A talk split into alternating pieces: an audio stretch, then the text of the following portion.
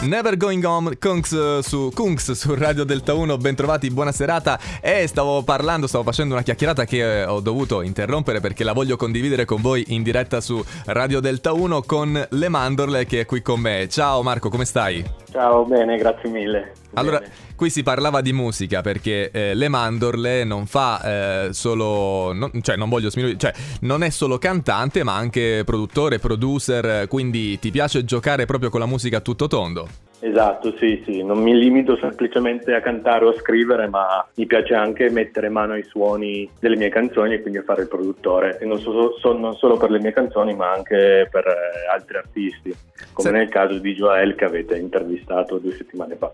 Esatto, sì, infatti mi ricordo una bellissima chiacchierata con lei, ma eh, Marco adesso fammi fare l'ignorante, però se io decidessi oggi di cominciare a fare il producer e non ho mai fatto niente, eh, è una cosa facile da fare o c'è bisogno di un percorso, di, di tempo, di, di tanto impegno? Eh, tempo e impegno di sicuro, cioè io quello che ho fatto a un certo punto ho deciso che volevo proprio mettere mano, non solo scrivere, ma scolpire il suono delle canzoni che facevo. Mi sono chiuso in casa per un anno a guardare, a studiare il più possibile tutorial su internet, corsi scaricati da internet, lezioni varie per... e poi mi sono messo proprio di fronte al computer passando ore e ore e ore al giorno per imparare le tecniche, capire i programmi, i VST, quindi ci va sicuramente un impegno. Ecco. Allora- È sicuramente più facile di magari 30 anni fa quando i macchinari erano esclusivi per pochissimi adepti perché costavano tantissimo, erano complicatissimi. Adesso col computer è più facile, però ci va l'impegno. No, mi fa piacere sentirtelo dire, eh, ho voluto fare ignorante, anche per il fatto che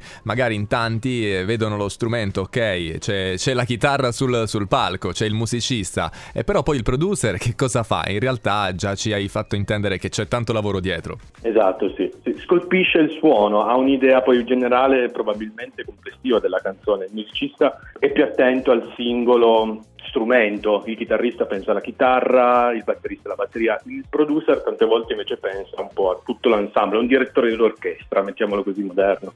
E senti, Marco in arte le mandorle, ma fammi capire questo tuo conflitto con l'estate, perché tra poco ascoltiamo il brano L'estate fa schifo, fammi capire come nasce questo- questa problematica, fa- dimmi un po'.